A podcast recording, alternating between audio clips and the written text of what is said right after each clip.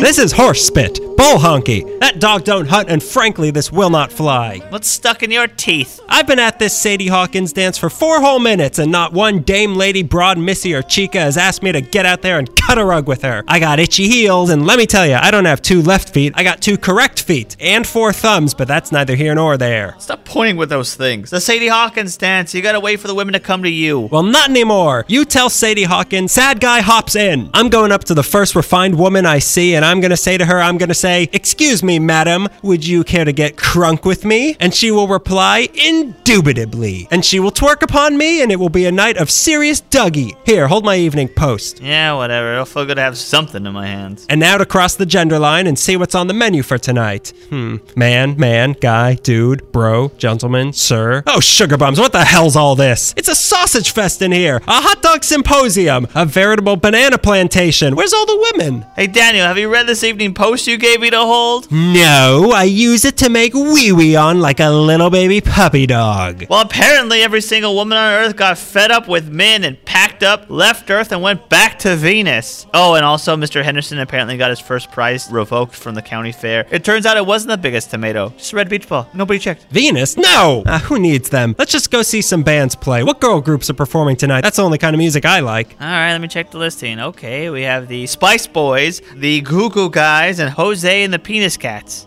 Well, maybe let's just try the radio. Anything to get my mind off these missing women. Ba ba ba ba ba ba. La la la la la la. Oh,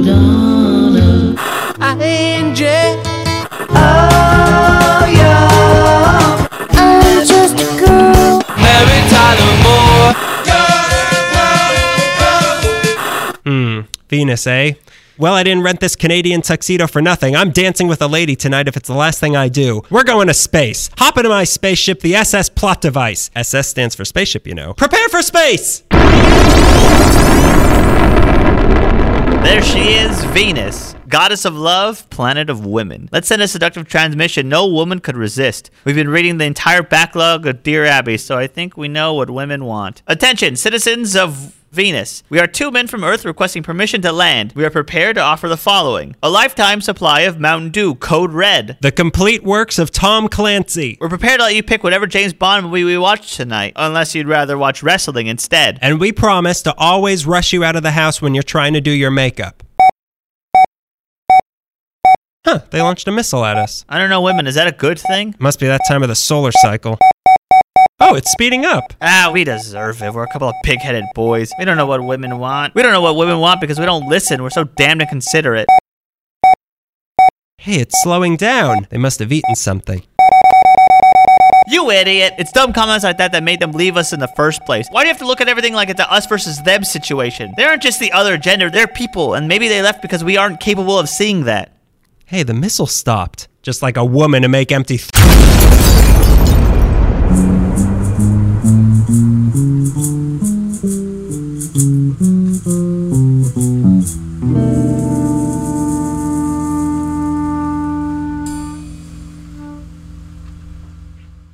Hi there, this is Hallie Meekly. I'm Greg, friend. I'm Daniel, buddy. Welcome to episode 51 of Hallie Meekly. Thank you. You're welcome. Uh, do you know where we are?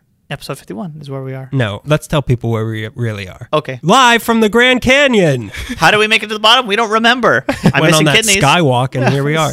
Welcome. I'm going to welcome you again to episode 51. Has wrong anyone welcomed you yet?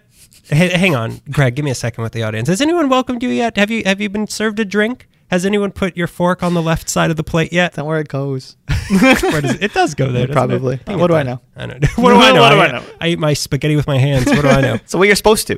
the way, the way it. used to do. That's how you. That's how you know it's ready Yeah, with so your you know- hands. That's how you know there's no shivs in it, like like the mafia was always trying to do to me. this isn't jail prison. I know that because there's a lot of shivs and glass in the isn't spaghetti. jail prison. This isn't. Oh my god! It's in jail spaghetti. Yeah, this isn't bathtub spaghetti we're having here. This is like Mama used to make. All right, so speaking of Mama, episode 51, Nice. we're talking about the Mamas of Los Angeles. Okay. Not the Mamas and the Papas. that's another episode. 52. 52. This one is California dreaming. Hey, don't hit the table. We're recording in a different table. There tonight. is uh, about 70 chairs right behind Daniel, and it's sad. And like anything else we've ever done, any other live event we've ever done, Lincoln at the theater. Well, yeah, it's Women's History Month. It's um, what is it? It's March. March. March. Uh, March to re- September. nailed it. So this episode is about uh, historic women of LA. People Yeah. who've made a big uh, splash in the Yeah. city. So yeah, we're gonna be uh, we Talking about women. mention- Women, ever heard of them? Talking ladies here. Greg, do you want to start us I off here? would love to. Oh, I'm doing. I'm starting a new thing where I name each segment I do. Have fun. Thank you. This one's called "It's a Business Doing Pleasure with You." Can't wait till you get tired of doing this. no, it's happened already. Uh, this is. I didn't do it for the second segment. Um, it's the oldest profession, and the women puppeteers of this Is profession it podcaster? Yeah, the women puppeteers of this profession, the madams, have been plentiful and have passed from one to the next with characteristics similar to a cutthroat corporate coup. Today, I'll be talking about one of the madams I've been very interested in for some time now. I keep seeing pictures of her in crime books of from like the 30s and 40s, and I'm like, well, I know what she did. I know that she's a madam, but I don't know much about her. Today, I'll be talking about Brenda Allen, Madam to the Stars. Uh, her real name is Mary Mitchell. She also went by the name Sure. Brenda Allen Burns, and she also went by the name Marie Balanek. Is it Bella Neck? You want to see it? Yeah. Balonk? Bal- is it Balank? Balank. I put Balanek. Okay, so not much is known about Brenda Allen's upbringing. We don't know where she's from, but we do know her real, real name is Mary Mitchell. We also don't know much about her later years in life. So it seems like she exists solely in the years from the 30s to the 50s. Let's give. she was a replicant? She might have been a replicant. Uh, I've only seen the first Blade Runner. Maybe is the second Blade Runner about I've 50s only- Los Angeles? uh, 2050s. Tw- It's uh, mid-century Los Angeles, but a different century. I've only seen the first six cuts of Blade Runner. I don't get that. I've only seen six hours of behind the scenes footage and a bunch of people telling me it's a really important movie. I don't. I, I don't get that. I Um, bought an Atari. What more do they want? I never thought I'd hit a movie that Harrison Ford would have said, but here we are. Six days, seven nights. Uh, let's Mm. But give I- a. uh, Morning Glory is the work cut of Morning Glory. You you think that he might not be actually be a news broadcaster? All right, What's back a- to your sex talk you. or whatever. It's, uh, it's calm down, okay? I know you're getting herny over there. Super herny. That's Uh, why we have to watch out for this table wiggling. What's that? Is that a dog running on the table? Yeah, it's a dog. Let's give a brief history of the madams who came before Brenda Allen. It should be said up front. Yeah, not all of them. That goes, of course, back to it's the a profession. Probably goes back to the you know 17th century, but not in this case because I just want to talk about 20th century madams. 17th century. Yeah, 17th that- century madams. I mean, it's the oldest profession. There have been professions before the 1800s. No, I'm just saying in Los Angeles because it was Someone was selling someone's flesh earlier than that. Let's go to the, the archives. You think Michael Holland has uh, documents on that? He's got all the used diaphragms of. They all made of wood. Um, okay, so it should be said up front that the cops. We it have should be. children listening to this It should be said up front that the cops in this era, the 20s to 30s, were clearly on the take. It wasn't just that era, obviously, but you know what I mean. For any madam that I talk about, there are cops that have been paid to offer security and clearance for all this stuff. The current madam, whoever the she second is, oldest profession. what's the first one? Cops. No, the oldest profession is prostitution. Second oldest is cops being paid Cops to protect paid to prostitutes. Yeah. They, la- later, they were given badges. Um, so whoever the current madam is, they didn't need them because they stunk. Stinking badges, not the prostitutes. Thank you. I, I, I got it at, by the third sentence. I figured out what you were doing. I think the badge is a replicant. Go on. Please don't make Blade Runner the joke that runs throughout this episode. I really late. hate that. I would really hate that if that was a thing that happened. So whoever the current madam is could usually count on the cops to give a pre-raid warning to clear out some of the customers or Johns whose names were pretty big. First, Almost as big as. Stop that. I was trying to add flavor to the joke. I mean, we, we're talking about big. You heard that thump. So first there was Lee Francis, who was quite generous to the police department for the arriving vice squad who'd kick in the door or whatever. She'd offer chilled French champagne and Russian caviar and was waiting for them. After no one was getting arrested, the officers would sit down and enjoy their royal treatment. so they would kick down the door and then sit down and, And have champagne. yeah, and they would go through the formalities of like blah blah blah blah, fill out paperwork and then throw it away and then eat all the food. Do you have saltines? There's a prostitute named Saltine.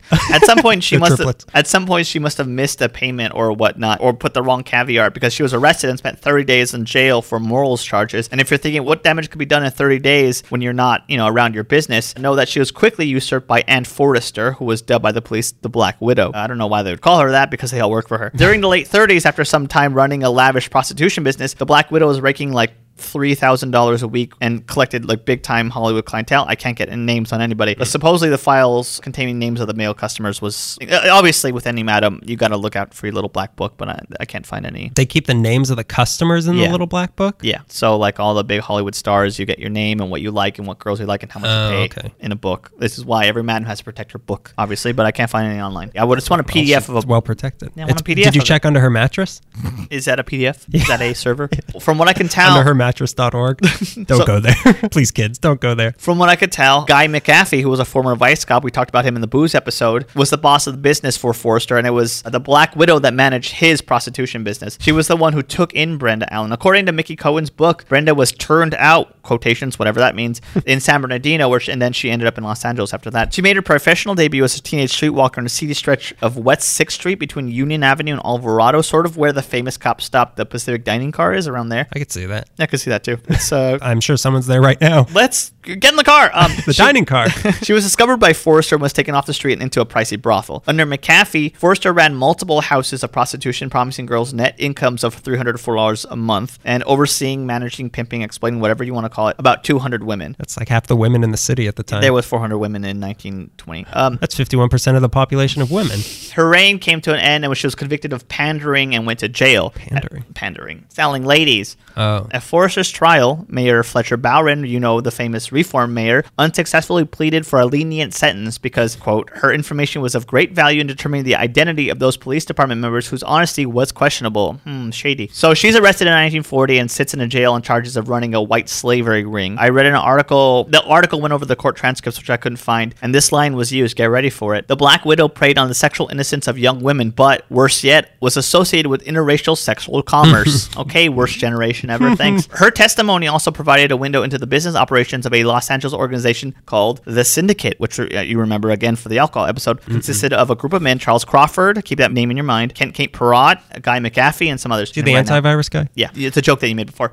Um, I made that about Norton Simon, I believe. I don't know. Let's listen to all our episodes and all the jo- the throwaway jokes that we have. Believe me, they should be thrown away.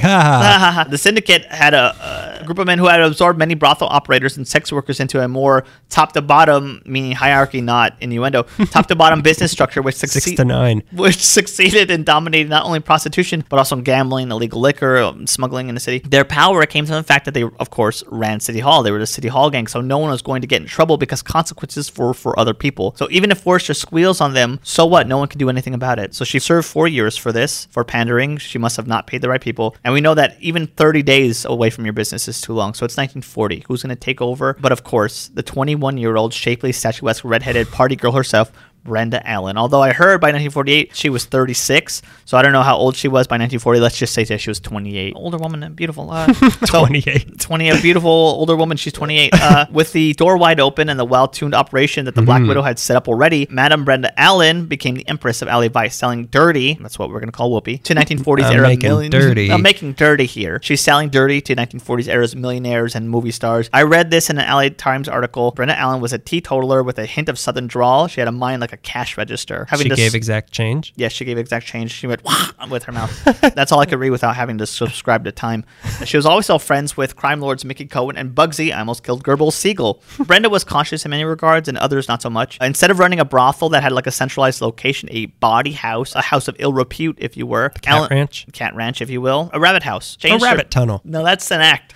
Brenda Allen ran a telephone exchange service to communicate with clients. By 1948, she had 114 pleasure girls slash sex workers in her harem, and she was raking in about nine thousand dollars a week from this. Oh my god. Did they do phone sex too? Did that exist? I mean, they had to. They had radio programs, right? It matched the time, the entertainment of the time. now talk like the Shadow, Only the shadow knows. where to kiss your mouth. Um, I don't know how whoopee works. The girls were analyzed as to their more intimate characteristics, which were then carefully noted on file cards for cross tabulation with their clients' preferences. Gross. Brenda Allen would take 50% off the top, a third going to pay the corrupt cops, doctors, lawyers, and bail bondsmen, and the rest was divided amongst the girls. Her call girl service ran out of her apartment at Casa Fedora, which still stands at 861 South Fedora, which is close to Vermont Avenue and James M. Wood Boulevard in Koreatown. And now it goes by Fedora Woods, which sounds like the name of a golfer or something. she could be reached by phone designation, and this is real, HO2555. Now, she didn't run like overtly sex work. She ran an ad for her business, though, and anybody in the know knew what she was selling. She ran an ad in the Players Directory, which is published by AMPAS. It was later discovered that the clientele was made up of 250 entertainment industry figures, politicians, and gangsters, which is why she's referred to as the Madam to the Stars. She distributed her phone number to select cabbies, bartenders, and bellhops to put the word out to the classiest clients. It was rumored that she ran a Dun and Bradstreet check on prospective customers to ensure their suitability. I can't tell if this next fact is What does that mean? Dun and Bradstreet isn't like they don't they check your finances and stuff. Dun and Bradstreet? I've Yeah. never heard of that before. Maybe it's old. I looked it up and I forgot. Eh, people listening probably know. They're all old. Except for those kids. Except for that 9 11 year old who can't listen anymore. Sorry, kids. Not this one. Well, we're doing pets next month. Dead pets, no. this next fact, I can't tell if it's reckless or not. She boasted that she would never spend a day in jail, though she went to jail many times. Brenda Allen, what's your secret? Well, one thing that Brenda Allen, aside from her previous madams, is that she was in a relationship with a LAPD sergeant, Elmer Jackson, as the LA Times put it, her lover and business partner. And I'm going to henceforth refer to him as Mr. Brenda Allen. It's cautious in a way that she has a trust with the LAPD beyond a financial transaction, although he was getting $50 per week from each girl, so roughly $5,000 a week. This relationship kept her business safe from the entanglements from the law, which, along with how she ran her business, helped her thrive. And although I can't tell if she was having another relationship with another LAPD sergeant, Charles Stoker, or not, he was getting paid too. But the LAPD was on the verge of changing. This is three years away from the Parker years of LAPD. We haven't gotten into Chief William Parker yet, but he single handedly reformed LAPD from being criminals to more secretive criminals. That's a lot of money. Fifty dollars per girl. Per girl. Like, is that for one night of work? They're making fifty dollars from one of these people. No, no. He's getting $50 per girl, but she's making probably more than that. More than that? That's a lot of money for the 40s. Is there a coupon code? Yeah, but it's a dirty word. You can get arrested for it. Use promo code scandalous. Parker was uh, on the verge of coming in, so a lot of the old Oh, orders. yeah, he was. A lot of the Sorry, kids. the old established orders were about to crumble. Um, you done? you done warning kids about something that we didn't say? Oh, we oh, said we it. said it. They could piece it together. They're smart. P sit, Oh. which is a command some of those guys liked. to dogs that they walk, right? I'm For pets confused. next month. Pets next month. So it's February 1947, and Brenda Allen and Mr. Brenda Allen, Sergeant Jackson, are sitting one night. Sergeant Mr. Brenda Allen. one night they're sitting in the car outside of Brenda Allen's place, Casa Fedora. They're necking, Oh. and there's an attempted robbery. The stick-up man was a Roy Pee Wee Lewis who had targeted Allen and Jackson because he believed Jackson would have the payoff money that Allen delivered every month for police security. Lewis stuck a machine gun into the open window of the car where Jackson and Allen were necking and demanded money. Jackson pretended to be reaching for a wallet but pulled out a bullet wallet instead. That's a gun. That's where he keeps his bullets safe. Lewis shoots Jackson, but Jackson fires back and kills Lewis while his getaway driver sped off. That's all fine and dandy, but not all the payoff money in the world could keep the presses away. So Jackson had to tell the police that Allen was a PD stenographer, which how would they not know that she isn't? They work for the department, but that was concrete evidence. But it wasn't revealed until a year later by the Daily News that it was actually Brenda Allen. Nobody knew for a while. Their liaison was revealed, which of course was a huge scandal. Along with that, one of their telephones was tapped. That's a thing that Parker and his pal Robert Kennedy were huge fans of. But this recording was brought to you by electronics engineer J. Arthur Vau- Vaus. this wiretap brought This to you brought to by, you by- J. Arthur Vaus. if you like the wiretaps from the Cohens, and this wiretapping further cemented the relationship, a relationship that was revealed to the world by Mickey Cohen when they were trying to bring the hammer down on Cohen. This was like his ace in the hole. This exposed a huge corruption LAPD and, of course, was one of the last straws in an aging crime syndicate before a huge reform swept through. Allen and Jackson were finally arrested after Allen was caught trying to recruit a young girl named Audrey Davis to her harem, who turned out to be a police lady. The key players in Allen's operation included not only Jackson and Stoker, but other vice cops paid to protect sex workers. The scandal forced police chief Clemence Horrall into early retirement. His place was temporarily taken by former Marines Corp William Worton, who was eventually replaced by hard-nosed William Parker, who of course led the LAPD reform. Her arrest shook up the Hollywood elite, which instantly began buzz with rumors about a little black box containing the names of 250 clients coming out, but uh, nothing and no, Now no it's evidence. a black box. Yeah, it's interesting because we might have a black box coming up in one of the later ones. Well, there isn't, but you know, airplanes. Airplanes, uh, the idea of one. The idea of technology that would have later would have existed. later existed, but did it in this case. could have helped, but yeah, Of of course, it wasn't there. Well, they did find her little black book. Brenda Allen was because it was giving off a sonar signal That's the only thing I found. Brenda Allen was sentenced. and her teeth. that hurt my feelings, and nothing else we said hurt my feelings. That hurt my feelings a little bit. Brenda Allen was sentenced to only one year in prison, serving just eight months with a five-year probation. So what? What is her crime exactly? Just being a madam? Being a madam, selling ladies for sex. Right. Also, like paying police officers, although that's Yeah, on them more than her. But still, the fact that she did that doesn't look good. We're not guilty. You're guilty. You're guilty. You, They- took, the you money. took the money. I'm we don't have the money. Where's our money? It's not a crime to offer you money for you could pay us protection. off though. the sentence that Jackson and Stoker were given are unknown. I don't know why. A short time after her release, Allen married former Navy pilot Robert Cash, hmm, but they filed for. Always going for cash. But they filed for divorce just after a few years. Allen's immediate successor in 1951 was 29-year-old Barry Ben. Um, sorry, yeah, Barry Benson. I think it's a lady who conducted business in a 13-room Moorish castle with red and purple rooms on Schuler Road, north of Sunset Strip. Uh, Benson's business was. Uh, malfunctioning. He must be a replicant. I don't get that. He must have heard a poem about a bird and malfunction. Benson's business was the first one to go under after William Parker took over. Brenda Allen retired into obscurity and died in 1968. It's literally all we know about her. and there's no nothing after when she got I, ser- I did pretty thorough searches, but I couldn't Yeah. really find much because I don't know what I mean. Her real name, but then like who knows how many names she We- had after she got married. You know what I'm kind of noticing in this and my first story, and then look trying to find other stories. Uh, women's history not well documented. no, no. My next one is, but it's almost like over documented, where like because she died. she died. Yeah. no, she documented it. I didn't Oh, say she died. Well, she died. They all die. We all die. We all die, Greg. Yeah, that's Brenda Allen, You know- seller of ladies. Seller of ladies, lady of ladies. Well, you know what happens when you do bad things? What? Tell me. The police get involved. Stop it. Sometimes they want money. Does this one want money? Bad girls, bad girls. What you gonna do? What you gonna do when a cop's hire that looks like you? That's right. this story is about the woman who became the first female LAPD officer, Alice Stebbins. Born June 13th, 1873, in glamorous, cosmopolitan Manhattan, Kansas. Oh, Kansas. The city that always sleeps. The city that only sleep. she followed her family because she had no other choice to Hiawatha, Kansas, where her dad started his own newspaper, but a Kansas life was not for her. She moved away to go to Oberlin College in Ohio, and then she went to the Hartford Theological Seminary in Connecticut, where she split her studies between two subjects. One was Old Testament history, and- and one was criminology. And as you can guess, She became God. she was a junior god at her school. She was drawn more towards one of these subjects than the other, so she became a pastor, just like we always knew she mm-hmm. would. She started filling in for pastors who were on vacation throughout the Northeast. She became the first female preacher in Maine. Closest thing before that was a lobster. And by 1900, she had a permanent position as a pastor's assistant at the Plymouth Church in Brooklyn, New York, the real one, in Brooklyn, Alabama. Just walking around Manhattan, New York, like this isn't anything like Kansas. But the pull of her middle America roots was way too strong, so she moved back into the nougaty Christian center of the country, and she pastored around there until she was given a full time position in Perry, Oklahoma in 1903, making her the first female pastor in Oklahoma as well. Wow. Closest thing previously was uh, Two lobsters. two lobsters and a lot of dust. Here she met a man named Frank Wells, but who cares what his name is? And she married him, becoming Alice Stebbins Wells. Mm-hmm. And they had three kids together. But in 1909, it was time for a change. And for people in the early 1900s, that always meant moving to Los Angeles. Yeah, it really So- did. you feel depressed? Move to Los Angeles. They have a lot of sun there. Does sun make you depressed? I mean, the saddest thing there is three lobsters.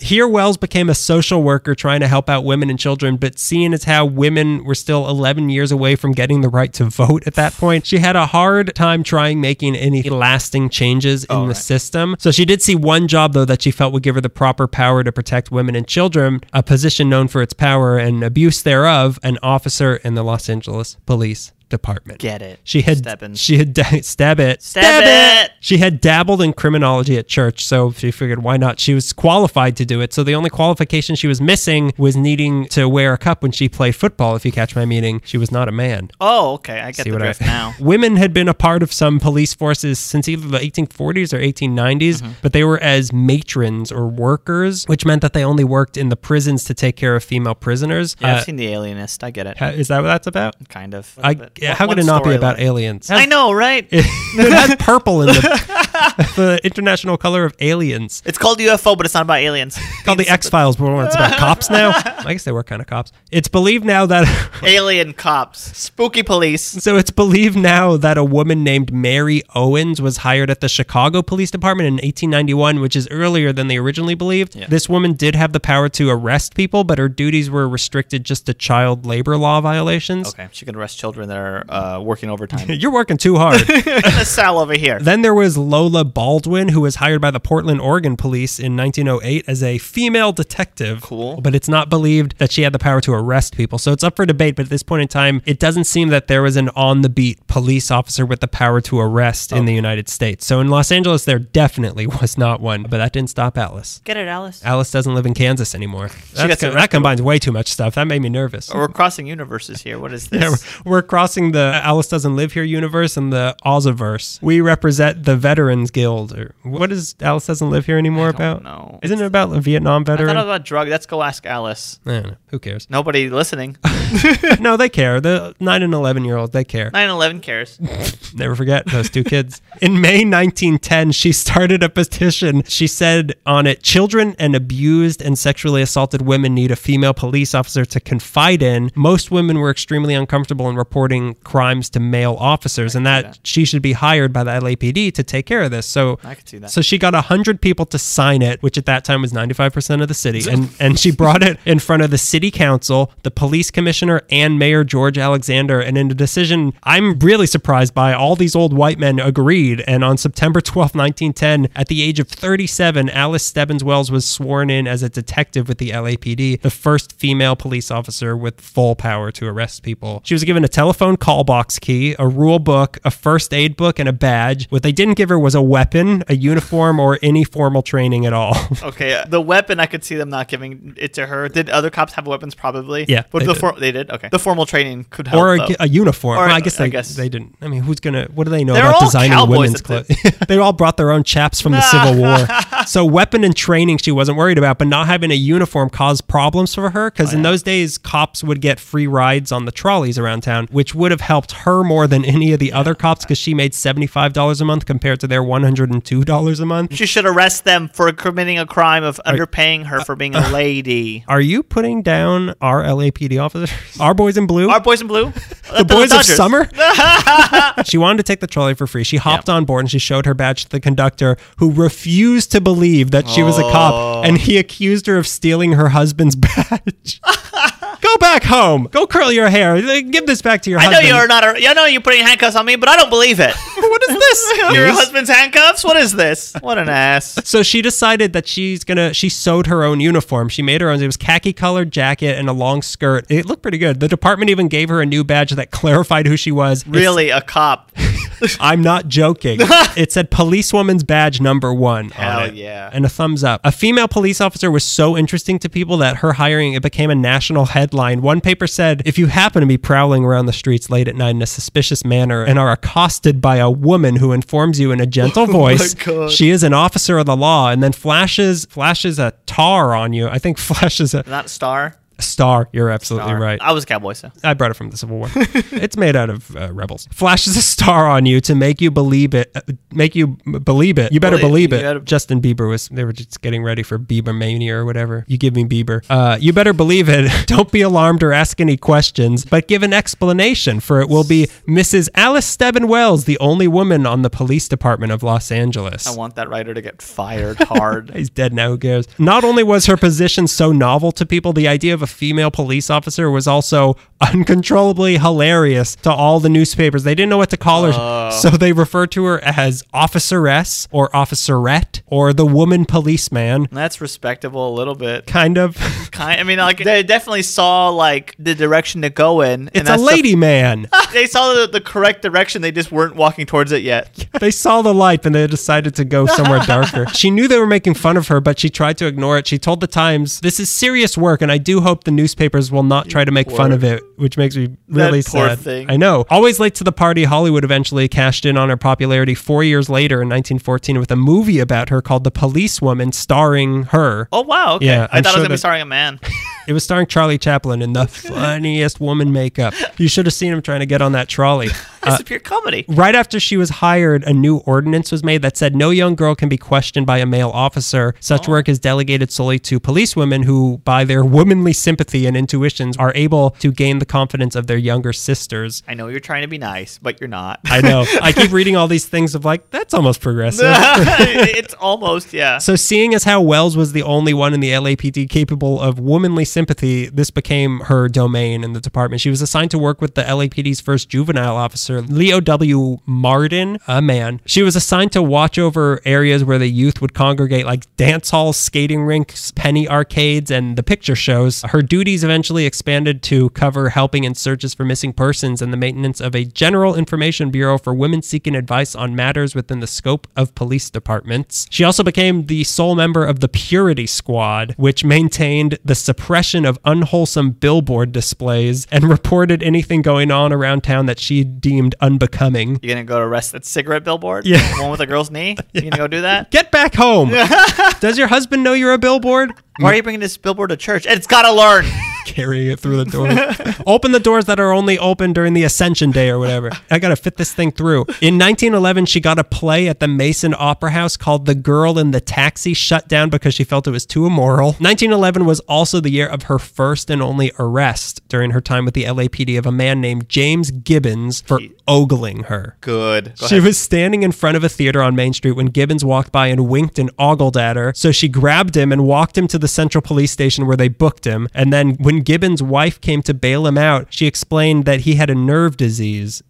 And that's why he was winking at her. I wish you could see my face right now. I can't help it. I don't think you're attractive, really. I, I swear. But she wasn't just shutting down Broadway shows and arresting disabled people. She was an active voice in the community of women in LA, and she did exactly what she intended to when she joined the LAPD and used her new power and influence to help other women. Oh, great. and two years after she joined, there were two other women who became LAPD officers. In 1913, there was a rash of robberies in the city, so a lot of the local women's groups invited Wells to come give them talks on how their members could stay safe and protect themselves. In these lectures, she's quoted as saying, uh, quotes from the past, if she has the pluck when she meets an annoyer or a holdup man, scream first. Then use the first weapon at hand. Don't forget the trusty hat pin. That or a few well chosen jujitsu tricks will help women when sneak thieves arrives or burglars invade their home. Remember, remember that a burglar is under greater nervous strain than you are. The weapon nature gave a woman was a scream, but in But in more rural communities where someone might not hear you, then it would not be bad to know a few bone breaking tricks. I mean, she's not wrong. Not Those are wrong. Good lessons about the hat pin. be a woman, but if you have to, rip their throat out. Gouge their eyes out with your thumbs. So she was a really charismatic speaker, so she started doing more and more talks like these. She'd visit schools and women's organizations and give talks on social hygiene and sex ed, which was really, I mean, the 19 teens, that's Yeah, that's great. That's really big. It's helpful. Yeah, I mean, I could use some. In 1914, she was allowed, I don't know what to do with this thing. In 1914, she was, or how to clean it. In 1914, she was allowed to go on a speaking tour that took her as far as New York, where she pleaded to the New York Assembly to allow women in their police departments. And the reporters covering it had to say of her heartfelt plea, she wore a khaki uniform and a large shield. Her brown hat with an attractive plume was distinctly feminine. The worst generation. Every generation was the, the worst, worst generation. until Uh, us. Until us. We did it right. I'm adding myself to the generation of those kids who are fighting for gun control change. I'm really young. I'm, one I'm, of them. I'm really young, yeah. I'm I- not part of your generation. But still, her tour, even though they were just talking about her clothing, it was a success and people actually did listen to her. She got New York and Massachusetts to make laws that towns with over 20,000 people had to have at least one female police officer. Before that, they just had four lobsters. In 1915, the National Conference of Charities and Corrections was held with policewomen coming from 14 different states with the purpose of forming an international association of policewomen. What they made eventually became known as the International Association of Policewomen, and Wells was elected their president for the oh, wow. next five years. Their purpose was to form a community among the women who were now police officers, most of them thanks to the encouragement of Wells herself, and also to encourage more women to join up. And it actually worked. When the conference was held the next year, now policewomen from 22 different states were represented, and also Canada. In 1917, Wells and the woman hired after her by the LAPD, who was Minnie Barton. So she was the second woman in the LAPD, and she was the first female parole officer for the LAPD. They both co founded the Minnie Barton Home, where they would take in women who just got out of jail and teach them skills, things they could know to get jobs. And some women were even allowed to serve their sentences in that house. Oh, wow. So this is now part of the Children's Institute of LA. It got absorbed. Oh, okay. It's been absorbed. Even though more women were becoming cops, they still weren't being given the same tools for protection and training that the men got, so they had to be taught alternative ways to stay safe. So in 1918, Wells convinced UCLA to start a new class in their criminology department on training female police officers. So in 1924, she founded the Pan Pacific Association for Mutual Understanding, which I don't know what it is, but it sounds nice. Yeah, sounds pretty cool. I'd want a shirt. We can sell them as merch. I don't know. In 1928, she became the chairman and first president of uh, chairwoman of the Women's Peace Officers Association of California. In 1934, she was made a sergeant and also the LAPD historian, which allowed her to start the LAPD Museum, which she operated until she retired on November 1st, 1940, with somewhere around 50 female officers now working in the LAPD. When she retired, she gave her uniform to the LAPD archive, which we're going and we're going to try that on. Yeah. See how that sewsmanship holds up on my boost. And My on- bosoms. my bosoms are too taut. And on August 17th, 1957, she passed away, leaving behind an LAPD that had 113 female officers, all thanks to her. She was buried at Forest Lawn with an LAPD honor guard made up entirely of women. Wow. James Givens, the serial ogler with a nerve disease, still on the loose. Watch out, he might be winking at you, but he doesn't mean it. He just his wife will explain it when you arrest him. Don't worry. When you incapacitate him, his wife will explain everything. so you gave me a cop? Who's out there telling the tales of the cops? The Shadow? Let's ask him. He knows. this segment's going to be called "To Aggie, Keep Swinging." There's the Madam to the Stars. Mine is going to be called Kiss Kissed Banged Banged. You- you can- keep working on it. Keep working on it. So there's the Madam to the Stars that is like the femme fatale and crime boss, but there's also another character in a good crime story that shouldn't be cast aside, and that character is the toughest nails, takes no s word from anybody, crime beat reporter. And in Los Angeles crime history, that character is played by one. Aggie Underwood of the Los Angeles Herald Examiner, the first female city editor of a major newspaper. Big deal. Wow. So Aggie was born Agnes May Wilson in 1902, originally in San Francisco, but her family moved to Bellevue, Illinois. Her Moved into the Bellevue, Illinois. Illinois, that is. she spent some years in Bellevue. That's where she grew up. Um, her youth- Formative years. formative years. Childhood. In Bellevue. Her youthful years were pretty tragic. After her mom died when Aggie was six, her and her younger sister were basically orphaned and spent much of their childhood bouncing from home to home with their father, who was a journeyman glassblower, tried to support them. He blew glass He everywhere. blows glass, doesn't he? and he was a journeyman, so they obviously needed everywhere. So he was Yeah. traveling probably by foot. I would imagine. What, he couldn't blow his home. own car? They were first taken after her mom died. His, her, you know, her her dad's working a lot and always out of town. So they were first taken to an uncle's house in Indiana. They were then taken to another home in Indiana, but not long after that, that family dumped them into an orphanage. Oh, God. The sisters were separated at that point, which is a terrible thought to me. The younger one went to Portland, Indiana, and Iggy, uh, in, Iggy. I'm gonna call her Iggy a lot by accident. Get ready for it. Aggie Pop. Uh, Aggie went to three different homes in a short period of time, and then was getting used to families getting used to her, and then sending her back to public charity. Oh God. She called Public charity. Public it's charity is, was the word that came up in her autobiography, which is great, by the way. She called herself incorrigible. Their dad came back and got both his daughters, and then again dumped them on a relative's doorstep.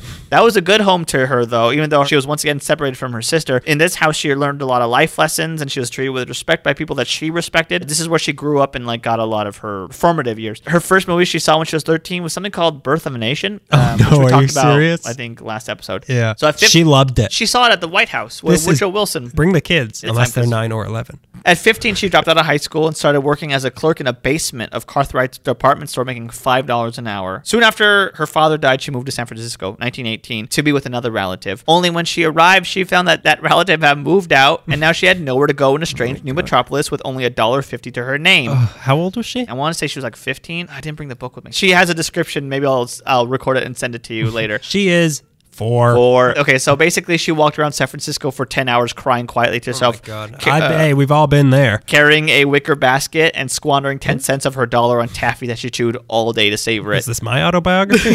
she fell asleep slash cried all night into the next day on a bench in Union Square. When she came to from a delirious panic, she had told her entire story to a woman who was seated next to her on that bench. And that woman was a bookkeeper named Dolly Peterson, an angel from heaven, that took Aggie to a Methodist boarding house called the Mary Elizabeth Inn. And there, a meth house? Meth. You said meth house. What'd you say? Meth house. Mary Elizabeth Inn is Methodist boarding house. Aggie got a warm meal, a warm bath, and a warm bed, all because she had a letter from a Methodist clergyman from Portland in her wicker basket. She's like Felix with the bag of tricks, and she was able to, because of that letter, get permanent lodging at this place. She soon got a job as a messenger at the White House department store. White House. Wait, what? There's a department store called the White House. She got a job. She was there. an aide at the White House department store. White House department store. More good fortune came her way when she was able to use three months of another woman's tuition for business college and got handy at typing. Wait, how did she get another woman's tuition? There was a woman who only did three months of a year's program and left, and So then she you took her identity? She took her She identity. Dick Whitley'd? She. What's funny was that two years ago, if I made even the smallest Mad Men reference, like shut up. But now you're out here making Dick Whitley references, and I'm not supposed to make a big deal of it. well, only the true fan I know his true name is Du, Du Whitman. Whitman. I know that his name is Lamont Cranston, the Shadow.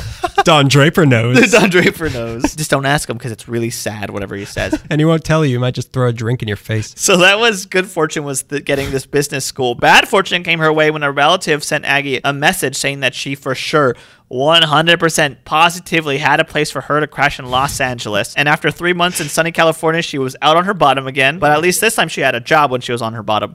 she was working at a department store on Broadway and moved into the Salvation Army for ladies on 5th and Grand, where the Biltmore Hotel now stands. Hmm. It's here where she meets Evelyn Connors, another hardworking orphan girl. The two were fast friends and soon switched gigs to become telephone operators. She also worked. Why is, how can you just switch like identities so I- easily? Not to boast too much about jokes I've made on stage, but like getting jobs in old times was like, hey, that seat's empty. Can I take it? You want to give me some money? They're like, yeah, sure. Did you circle the ad in the paper? Like, that's a line that you wrote for the joke. She Did also, I? yeah, you did. Really? It's the best line in the joke, and I didn't write it. Huh. It's okay. I'm glad that's on tape. We're still recording on tape, This is right? the last podcast we do together. Aggie also had a job at the Pig and Whistle in Hollywood. There, she made a friend. Really? Yeah, she did. Did she ever go to the uh, Egyptian? Did she ever go to Amoeba? Um, Did she eat at Hooters too? She got the discount at Hooters from Carolyn too. She made a friend who was a soda jerk there, who was also an adopted son. Or she wasn't adopted, but you know what I mean. Also a child. Bad, sad stuff. Child of sadness. One day, her Hollywood relative who had kicked her on her bottom came back and insisted, for some reason, that she move back in with her, telling Sweet Aggie that if she didn't move in with that relative again, that she would report her to the juvenile authorities since she was too young to be living on her own. She told her worries to her. She was under underage. She, I think she was like 16 at the time. She told all her worries to her soda jerk friend, who was a, who had a curious suggestion. He was like, "Well, Tell it to Willie. he had a curious suggestion for her not having to move back in. He's like, "Well, you can do whatever you want if we were married. Let's get married." so they got married. So in April of 1920, classic move to keep a girl from having to do something she doesn't want to. Here's a another thing you don't want to. From keeping your girlfriend from having to move back into the orphanage. Marry her. Marry her. Live in my orphanage, which is the relationship that I won't father because I don't know how to love anything. That's not me. That's a soda jerk talking. I know how to love things. I'm capable of it. We all see it. I'll do it right now. Look, I'm loving. not this podcast. Um, Hey. so in April of 1920, Aggie married the soda jerk. In April of 1920, Aggie married the soda jerk and took his surname Underwood. A few years later, the two moved to Ocean Park and opened their own soda fountain where Aggie was the waitress. And in August of that year, she became pregnant with their first child. At that point, as being young and getting pregnant goes, the Underwoods moved back to the LA area and she took a job as a cashier in a silk store on Broadway near 4th, where she was able to get Evelyn a job. And then she became pregnant again with a second child, and her sister, her long lost sister, moved in with her in Los Angeles. And Aggie spent a great deal of energy at this point, becoming a loving mother and a wife, a hardworking stay at home mom at this point. Agnes was an orphan who was now surrounded by family in her terms. This is an accomplishment itself worthy of an episode segment, but it doesn't end there. Even though her sister was now contributing to the household, the family always seemed to be struggling with money, which is an unrelatable problem due to my extraordinary wealth. You can struggle with it. was there too much of it? They didn't know where to put it. I knew you could spend it. You could invest it. Yeah. You could struggle with it. I guess sometimes I spent too much at dog fights, but But that's how I made my first three at dog fights. Stay tuned for pets next month. We're gonna make all the pets fight each other. There's no history, just fighting. Flipper versus Toto. Rin Tin Tin surprisingly comes from the other corner. Her sister was living her. They have another person in the household, but because of the kids and probably living in a house that requires money, they're still strapped for cash. She made a habit at this point of wearing her sister's discarded silk stockings, and no one wants that life. Ew. Aggie asked her husband for the money to buy her own pair of silk stockings, and he declined their request. They fought, and she was like, "Well, fine." I'll go out and get a job and buy my own stockings. See you in the funny pages. and she really didn't want to go back to work. She liked being a stay at home mother to her kids. But the very next day, her old pal, Evelyn Connors, by the way, Aggie named her daughter after Evelyn, she asked Aggie if she was mm-hmm. interested in a couple weeks of temporary work doing vacation relief as a switchboard operator at the Los Angeles Record, 1612 Wall Street in downtown. She accepted. I'm not sure which was a better reason, spite or silk, but the Los Angeles Record was one of the six major metro newspapers in LA in 1926. There was the Record, there was the Times, there was the Evening Herald, the Examiner, the Evening Express, and the Illustrated Daily News. The Record was the smallest of the six. At the Record, Aggie was soon enough taken under the wing of the Record's women's section editor, Cynthia Gray, whose real name was Gertrude Price. I don't know why there's a distinction. I didn't figure that out. More I, manly. I got nothing. Um, I can't relate to that. I can't relate to uh, Anything manly. Aggie became her catch-all assistant, Cynthia Gray slash Gertrude Price. She was now making decent money and had her children watched by a neighbor who lived on Echo Park Avenue. Shout no. out, which means that Aggie probably lived on the avenue at some point. Another shout out. Cynthia Gray or Gertrude Price was a great reporter who would go on to work for the Los Angeles Daily News, which eventually absorbed the Record. Which anyway, she was Aggie's mentor. It has been absorbed. Aggie was 24 years at this point. Old. What did I say? She was 24 point points. she was 24 points shy of being 24 years. Okay, so it's 1927. The city was wrapped up in a tragic and sensational story. William Hickman, the Fox, was on the run for kidnapping and murdering the poor little Marion Parker, who we talked Oh, no. about on Take a Walk. Yeah. Aggie was in the What new- is this? 1927. Yeah, 27. Okay. Aggie was in a newsroom of the record when he was caught in Oregon. It was an electric hum of the newsroom that activated something in Aggie Underwood. When he was captured, She might be a replicant. Go on. she didn't know what she's feeling. When he was captured, Aggie telephoned her husband to tell him about it, and she was reprimanded by her boss, Gertrude Price. She said, Reprimanded. Sorry, that's just the sound I make when I'm upset. She said, What would happen if the record had a story exclusively? If you had telephoned your husband and if you told someone who mentioned it to the opposition, we could be scooped on our own story. this taught Aggie an important lesson never talk outside about a story until it was in print circulating on the streets. The city editor, Rod Brink, noticed Aggie was interested and said, If you're interested, take this dictation. And that bug bit her. And now she's Spider Man. Um, She's J. Jonah Jameson.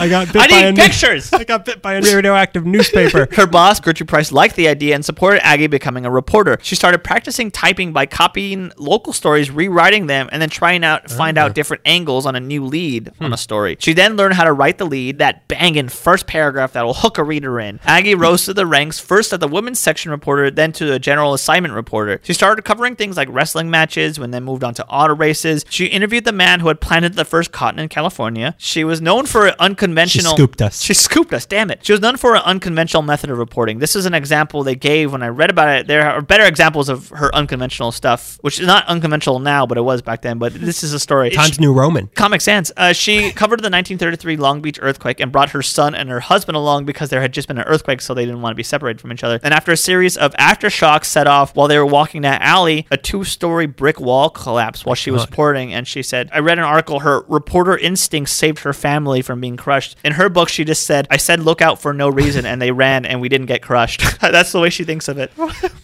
More importantly than saving her family was her angles on stories. I keep writing angels. When- She's a Methodist. we're getting back to Charles Crawford, the Grey Wolf, who we talked about, who was part of the crime syndicate, the City Hall gang. Him and a guy named Herbert Spencer were gunned down. Listen again to the episode uh, on alcohol. That story was developing. There was a lot of stories covering the shooting and the surrender of the shooter named David Clark. Aggie saw that no one tried to interview Clark's parents, so she tracked them down in the phone book. They lived in Highland Park. She got an exclusive interview with them with photographs. She got a two-column picture and a story on the front page with the headline, "Mrs. Clark says son is innocent." They say her That's ins- catchy. Mrs. Clark, you've got a lovely son. Mrs. Clark, you're trying to seduce me into innocence. You're trying to equip me. they say her instincts were unconventional, but it seems like her life as both an orphan and now as a family woman had given her the perspective to think about Clark's family. Hmm. I can't tell what kind of person Aggie Underwood is from her autobiography because she's very cocky sometimes, and also she says stuff like this about her first front page article. Whatever elation I felt over the city side byline and the exclusive was dampened by the realization that I was a little green frog trying to get a chance to swim among great big frogs in a great big pond whose depth I hadn't even tested. Rough translation. I got a front page exclusive. So what? That just puts me in the running with regular reporter. Like I'm not a big deal. and she invented Frogger. she just hopped over everybody. I'm just It's a like- little frog trying to cross a freeway, which don't exist yet. But then Rod Brink, the editor, offered Aggie an interview with Herbert Spencer's widow, which she took. And then she kept reporting and getting better opportunities and meeting more experienced reporters and learning from them and then getting better opportunities. She just kept growing her skills. Yeah, that's impressive work ethic. I think it is. Yeah. Yeah. The work ethic, which I'm keep reading, and it's it's of course inspiring and something I've heard all along is just keep showing up. Just learn stuff and keep showing up and keep showing up and don't go away and just keep showing up. Wish we could learn that. I want to quit so bad everything. Uh, she became legendary for her hard-boiled quips and jabs. Whilst viewing the stiff, sheet-covered body of movie actress Thelma Todd after her mysterious death, which has not been solved to this day, it is rumored that Aggie said of the men who surrounded her, "Can you imagine what any of these guys would have given to be under the sheet with Thelma Todd?" By the way. Her first autopsy she had ever attended. The guys around the office were like, "Well, we gotta break her in," and it was kind of like a testing thing of like, "You want to go to an autopsy and see a dead body?" And she knew it was a test, and she was one of the only staff members who didn't get sick when she saw Thelma Todd's dead body. It was reportedly her and the just the guys from the coroner's office who had stayed for the show of the, autopsy, show. the show. All the other staff members had, uh, as Joan Renner said, tossed cookies. Still not a phrase I'm familiar with. you should be. You eat a lot of cookies and you vomit in public a lot. You should be familiar with the phrase tossing cookies cookies. don't make me vomit. Cookies make would me never vomit. do. cookies don't kill people. You do. I've seen it. That same year, 1935, there was a shakeup, not an earthquake, a shakeup. Look out. She was offered a job as a reporter for the Herald Express, which was the big leagues. The Los Angeles Examiner was founded in 1903 as a morning daily newspaper, and at the helm was old Citizen Kane himself, William Randolph Hearst, Oh, boy. Billy Randy. If you ever wonder how big of a deal he was, you should go visit his castle. It was the later years, the 50s ish. I love it too. That pool, gimme. The Nah, exa- I want the movie room. I almost said, well, well, he's gonna fill pea jars, but that's a different person. That's a different That's a- millionaire. That's a different guy with a nice pool. Don't go in the pool because it's just urine and fingernails. His pool is one giant jar. Good mustache though. The Examiner. That's no mustache.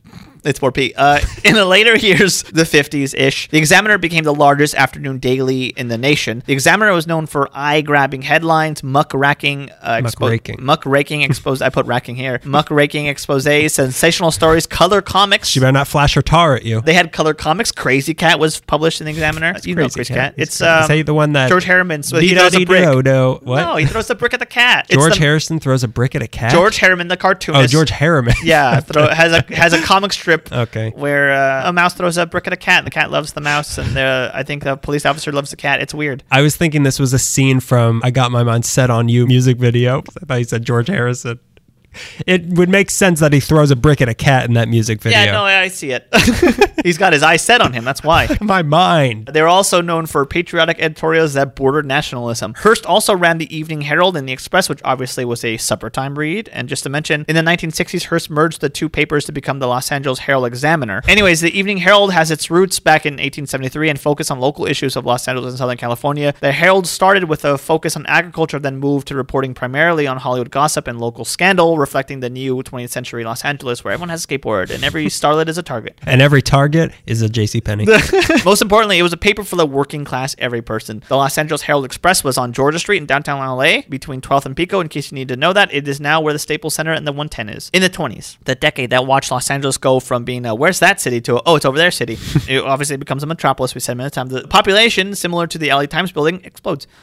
two of the more well-known editors of the Herald at the time were two men. Uh, yeah, gross. Why, man? Uh, Wes Barr and James H. Richardson. These two were especially known for their investigative reporting. As I read, they became prototypes for the morally ambiguous chain-smoking reporters you'd see in noir movies. In 1922, the Herald officially joined the Hearst News Empire, and in 1931, Hearst merged the Los Angeles Daily Herald with the Los Angeles Evening Express to form the Los Angeles Evening Herald and Express This is too much. which was then the largest circulating evening newspaper west of the Mississippi. I can't track all of that. and it was also a train. Train. The Herald Express. Oh, he's Huntington, George Huntington, who's a Are you talking about George Harrison again? Yeah, no, I'm talking. you mean Henry Huntington, the guy from Henry the Hun- I Henry Got My Mind Set on You music video? The Herald Express is the one that she jumped aboard. Uh, She was offered a job. What should be mentioned is that her accomplishments as a reporter had her noticed by Hearst. So what does Aggie do when she's offered a job as a big league reporter for William Randolph Hearst Herald Express at two dollars and fifty more an hour than she was making? She turned it down. Two reasons. One was that at the short-staffed LA record, she was getting more experience because, as we all know, in a smaller company, you just do more, you build more skills because there isn't enough people to do all this yeah, I stuff. know. I've seen Mad Men. Dick Whitley. Do Do Whitman. Do Whitman. Also, she didn't have a car. Also, uh, Loser. loser. Take the trolley, loser. Steal your husband's badge and take the trolley. I'm a reporter, I swear. Yeah, you were a husband's reporter? You report on what's for dinner. What, what is for dinner? I'm really hungry, miss, please. Uh, the Herald Express staff was also cutthroat about their competitive reporting, and that made Aggie apprehensive about wanting to join the ranks. Still, she still thought of herself as a little frog. Like, I can't make it. But it didn't matter, because in 1935, the Los Angeles Record was sold to the Illustrated Daily News, and some of her and her staff were the last ones to know about it. So she had to big league up. First, with the latest was the slogan of the Herald Express, which was just show you what her new schedule of deadlines was going to be like. It should be said that her first piece for the Herald was an interview with some female pilot, Emily.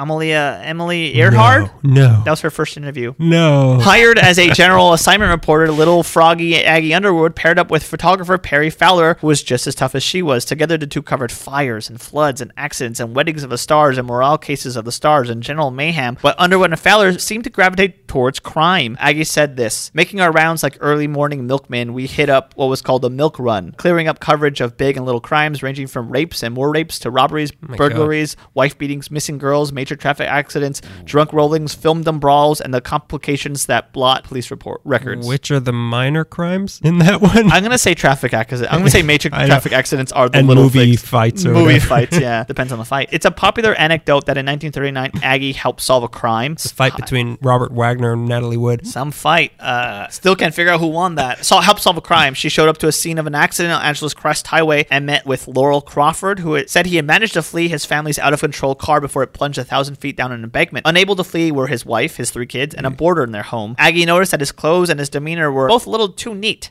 when the sheriff asked her what she thought, she said uh, these words: "Guilty as hell." sure enough, the family had a thirty thousand dollar life insurance price on their heads Wow. that Daddy wanted. Daddy wanted Double that money. indemnity. Yeah, well, not really, but yeah. Daddy indemnity. This is something I read from the LA Times. Aggie prided herself on giving murder cases catching names. In a moment of inspiration and calculation, the LA Times words, not mine, she dropped a white carnation on the body of a waitress who had been stabbed to death just to give the story the name The White Carnation Murder, which is a famous alley murder. When she Seems told. very unethical. Well, she didn't kill her. Uh, Do what you want with her. She's dead. No, She's just dead, which it sounds like from what I was reading because the press was pretty much invited to a crime scene. It seemed like the cops were like, just do whatever you want. Jeez, I don't care. Clearly, I had not seen Nightcrawler. Neither have I because it's dumb. Nightcrawler 2049. when she told her photographer to take a picture of her creation, a cop objected and Underwood smacked him with her purse. Which was filled with knives. which is filled with crime scene evidence. Aggie took the big leagues of the Herald Express very seriously, and that meant, I suppose, becoming desensitized and cynical. She was quoted as saying, I never sobbed a story in my life. I'm a reporter. As for weeping, I was too busy to think about hydraulics. I wanted to think about the phone with the verdict and the quotes, and I did. She was not afraid of cursing out public officials or getting into fistfights with uncooperative interviewees. Oh my God. Once even telling off a surly Frank Sinatra. Hmm. I love this story. Is Once there she- any other kind? I mean, like, He did it his way. And now I'll do you my way. she once, this is a really good story, had her son and his friends in town, so she took them to the studio to meet some actors. And my old enemy, Mickey Rooney, was spotted, and she asked for a photo, and he was really dismissive and kind of in a rush, and he was rude as he always is because he's a creep. So she dismissed him. It's like, oh, never mind. And he's like, oh yeah, sure. And he's like red in the face, and she's like, yeah, I'm sure. But they got a photo with the beautiful Loretta Young, who thanked Aggie and the boys for wanting a photo with her. Oh. That's how it's done, Rooney, you goon. Goonie. Goonie, Mickey Goonie.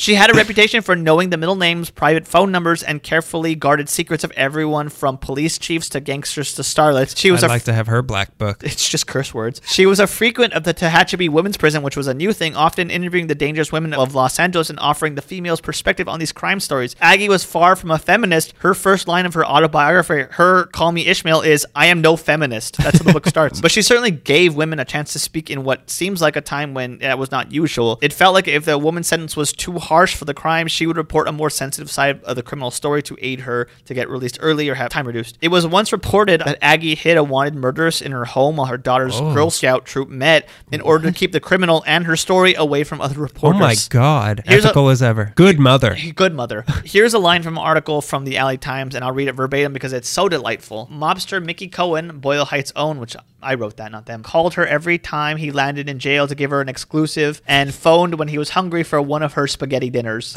Which he ate with his hands to make sure that there were no knives in it. So, as I said, she worked as a general science reporter from 35 to 47. What happens in crime world Los Angeles in January of 1947, Daniel? Well, Mel Gibson. yeah, that's it. Mel Gibson was every, born? He's a ghost every year on the highway. You will be visited PCH, by three Mel Gibsons each with a different Mad sugar Max. bosoms remark. Mad Max, the Road Warrior, and Whitney Houston. Do you mean Tina Turner? Yep. Thank you. 1947, January. Well, the bisected bride of doom, Elizabeth Short, is found drained of blood and cut in mm-hmm. half on 39th North. Actually, it's closer to Coliseum Street, but whatever. It is to this day the most notorious cold case in Los Angeles history. Aggie Underwood was called from, I think, a detective, and she was assigned to the case. And she, among with many other reporters, which was the problem in the case, claimed to have come up with the moniker the Black Dahlia. According Did to she put a flower on it on the body? where can I leave this? What half of the body can I leave this on? Oh, God. Because before that, it was called it was referred to as the werewolf killings because there was a Really? Woman, yeah, cut in half. The Black Dahlia came later from the media. Could have been Lon Chaney. So according to Aggie, it has is not a reference to the Blue Dahlia, which was the film, which I did not like. It was something that a bunch of locals at a drugstore in Long Beach would call Elizabeth Short. So she managed. They think it comes from that, and Hmm. Aggie takes credit for coming up with the Black Dahlia, but so do a lot of other people. So we don't know. I believe her story. I though. believe I came up with the Black Dahlia. I I definitely killed Elizabeth Short. Oh, oops. oh no, I didn't. And Natalie Wood. Oops. No, no, I did it again. Uh, she managed to interview Robert Red Manley, who was the first serious suspect in the Black Dahlia Case. Her story on Manley was never concluded, however, because she was benched from the piece without warning, the biggest crime story of Los Angeles history at the time of many times, and Aggie Underwood couldn't work it. She was at that point given a promotion. Aggie Underwood became the city editor of Los Angeles Herald Express, the first woman in the country to take that position at a major metropolitan newspaper. Round of applause. She herself. Thanks. I put two hands together, but no noise was made. I, I heard. You want to do it again? wow. Okay. You're not good at this. This is why they don't want you to come into shows. hey, Hey, that's I- not why. she herself never understood the timing of the promotion and straight up reads like a conspiracy, but the position was a big deal for her and a big deal for women working in journalism. But to Aggie, she wanted to work the Black Dahlia case. The Black Dahlia case is the one that got away. Later in life, her grandkids found out that she Again, was, her Moby Dick. That's her Moby Dick, yeah. Her grandkids found out that she was a big deal later in life, and they asked her like what the name of the killer was. All she said was, "He's dead, and it doesn't matter anymore." Wow. Yeah. Uh, she could have just been saying that in general. in terms, general, so- yeah. When I read it, I had the same like, Yeah. wow, she knows. Um, as city editor, she was the boss that everyone loves because they're good at their job, but is also scared she of killed him. Her. What she if killed. she killed the killer? Imagine. Yeah. I'd love to see that movie. so she's the kind of boss that everyone loves because they're good at the job, but they're scared of because they probably yell a lot. I'm assuming that second part, but it, there's a lot of articles that say she was a super great boss. Aggie encouraged a jovial newsroom and would Hmm. buy reporters beers when it got too hot in the newsroom. She got each reporters a special Christmas tie, which is incredibly sweet. Apparently, when the newsroom got too quiet, she'd fire off blanks from a gun she kept in her Oh desk God. drawer. There are plenty of photos with her with a giant baseball bat that had her name on it. This was used to keep off overzealous Hollywood press agents. Oh Later, as a joke, they gave her a cartoon. oh, that's not the joke. it gets funnier. They gave her a cartoonishly large bat that read "To Aggie, keep swinging." It wasn't all baseball bats and guns. Her reporting was making her well known and respected. She won scores of awards, ranging from the most now that's a fun turn of phrase. Scores of awards. scores of awards. Scores of awards. She won scores of awards. Hey there, I won. She won stuff like Most Outstanding Woman in Journalism from the National Federation of Press Women to the Los Angeles Women's First Woman of the Year in Professional Journalism. She was named in the first edition of Who's Who of American Women in 1959, and Ralph Edwards featured her on his national TV show This Is Your Life, which must have been sad for an orphan. Like, do you remember this family that kicked you out? Aggie Underwood, This Is Your Life. Um, Here's half of the Black Dahlia. This is your life. this is your life. Oh, this is a nightmare. the audience is cats for some reason. I can't figure it out. I want to go home. My teeth keep falling out. The journalism world respected her, but not her management. She was bitter that not one Hearst executive ever said nice work over a story, but also she said this no one said nice work, or even they never bought me ice cream cone on my birthday. So Oh, help me. oh, That's sad. yeah. I would have bought her all the ice cream cones. In the 60s, after the Herald Express merged with the uh, LA Examiner and became the Herald Examiner, they abandoned their morning edition and left into the LA Times, which was disastrous since television was about to start giving the evening news away. When the two Hearst papers merged, the Herald Express gang moved into the Examiner building on 11th Street and Broadway, and Underwood was moved upstairs as an assistant managing editor, which is not the same thing. Uh, She did that for about four years, which sounds really joyless and very un-Aggie like. She wandered around, she said, like a half-assed executive, and after that feeling, after all she'd been through, that was enough. So in 1968, after 33 years of service and increasing circulation for the Hearst papers, she retired. They had a huge retirement party for her at the Hollywood Palladium, which was overflowing. They received telegrams from mayors and senators and governors and LBJ. Uh, Bob Hope, Whatever was- he is. whatever he is. What Bob Hope emceed this event. Really? Yeah. She seemed to be really happy, uh, have a happy life as a retiree. She was keeping busy gardening and cooking and being a grandmother. But retirement didn't keep her quiet because in 1980, a novel from Ovid Demaris was released called The Last Mafioso, and it claimed in this biography that Aggie helped Mickey Cohen steal a million dollars. God. So Aggie filed a $110 million defamation suit claiming that she was falsely portrayed in this. So in the end, he did help her make a million dollars. I guess so. A judge dismissed the suit, saying the statements were mere opinions. Three years later, a state appeals court granted a rehearing, but the case was never resolved because sadly, in 1984, at the age of 81, sassy and lovable Aggie Underwood passed away. She was an orphan girl crying. on- 1981, you say? no, she was 81 in 1984. She Oh, okay. died. She was an orphan girl the crying on- book. in the book. 1984. In the book, 1984. She died. She was dead. In the book, 1984, from George Orwell. She died. She was an orphan girl crying on a park bench who became the first female city editor of a major newspaper after her husband didn't want to give her money to buy silk stockings, and I love her. I want to give another short segment to another really great woman of LA crime stuff. My mom. My mommy. I'd like to give a shout out to Aggie's successor and biographer, a lady that I'm quite fond of, Joan Renner, who runs Deranged LA Crimes blog, which I have been smitten over for years. Didn't we see her at the? We did at- see her, when yeah. we went to the Cecil Hotel. Yeah, we saw her there. She was sitting a couple of seats away from us, Yeah. and I kept wanting to say, like, During a meeting over Bob, Hope's, estate. yeah, she was there. I kept wanting to say something. and, and the Black Dahlia was sitting. and the city council were cats too. Many entries ended up from her blog in the first with the latest, which Joan wrote uh, about Aggie. Aggie's her hero. You may have seen her on some crime shows. She's made appearances on about 20 episodes of various ID Discovery Channel programs like Deadly Women, Evil Twins, Deadly Affairs, Evil Kid, Nightmare Next Door. I first encountered Miss Renner on the Raymond Chandler Esotouric tour, and she mentioned that she was working with James Ellroy and what turned out to be LAPD 53. And I followed her to Central Library, talking at her like any male does about her love of crime. And I talked at her. Any murderinos out there should look her up. Her blog is great. She also runs a blog where she collects vintage cosmetic ephemera. It's called Vintage Powder Room. Uh, according to her blog, she's now working at the LA County Sheriff's Deputy Museum. She was previously with the LA Police Museum. She's a fantastic writer and historian. Started by Stebbin Wells. So, uh, yeah, Aggie. It's great. Aggie. Yeah, that's pretty cool. I think it's pretty cool. I have her autobiography. Usually, I turn it out when I'm done researching. I'm like, whatever, I don't care after this, but I'm going to finish this book now. Suddenly, women are involved, and now you care about. I just like the dames, you know. It's like women. I just get women, so you know. I get women books. I get women books, you know. Just think about that sometimes. You, know? You ever think about that? You ever think? No, I'm a man. What? so here's my the final one for tonight. Fly girl, fly girl, what you gonna do? What you gonna do when your plane disappears? That's right. this is the big one. Partial local sweetheart, born in Kansas, just like my last one, but this time not in Manhattan, Kansas. Where? Atchison. Atchison. On July. I'm from Atchison. I'm uh, also a female pilot, adored by everyone. So she was born July 24th, 1897. Little Amelia Mary Earhart. Sweetheart. Second daughter of Amy and Edwin. She lived most of the time with her grandparents in Atchison, but she spent the summers with her parents in Kansas City because her dad was a railroad attorney, so her parents were moving around a lot. He wasn't blowing glass, he's blowing smoke up arses That's how he makes a living. by going around blowing smoke up of a bunch of councilmen's arses. That's my Kansas accent. I don't. I don't know who you're impersonating, but I like it, and I hope that this doesn't drop anytime soon. oh, it won't. Oh, don't, Sonny. it won't, Sonny. Back on the plains of Kansas. so in 1908, she moved with her parents to Des Moines. Uh, oh, Des Moines. And it was here at age 12 at the Iowa State Fair that she saw her very first airplane.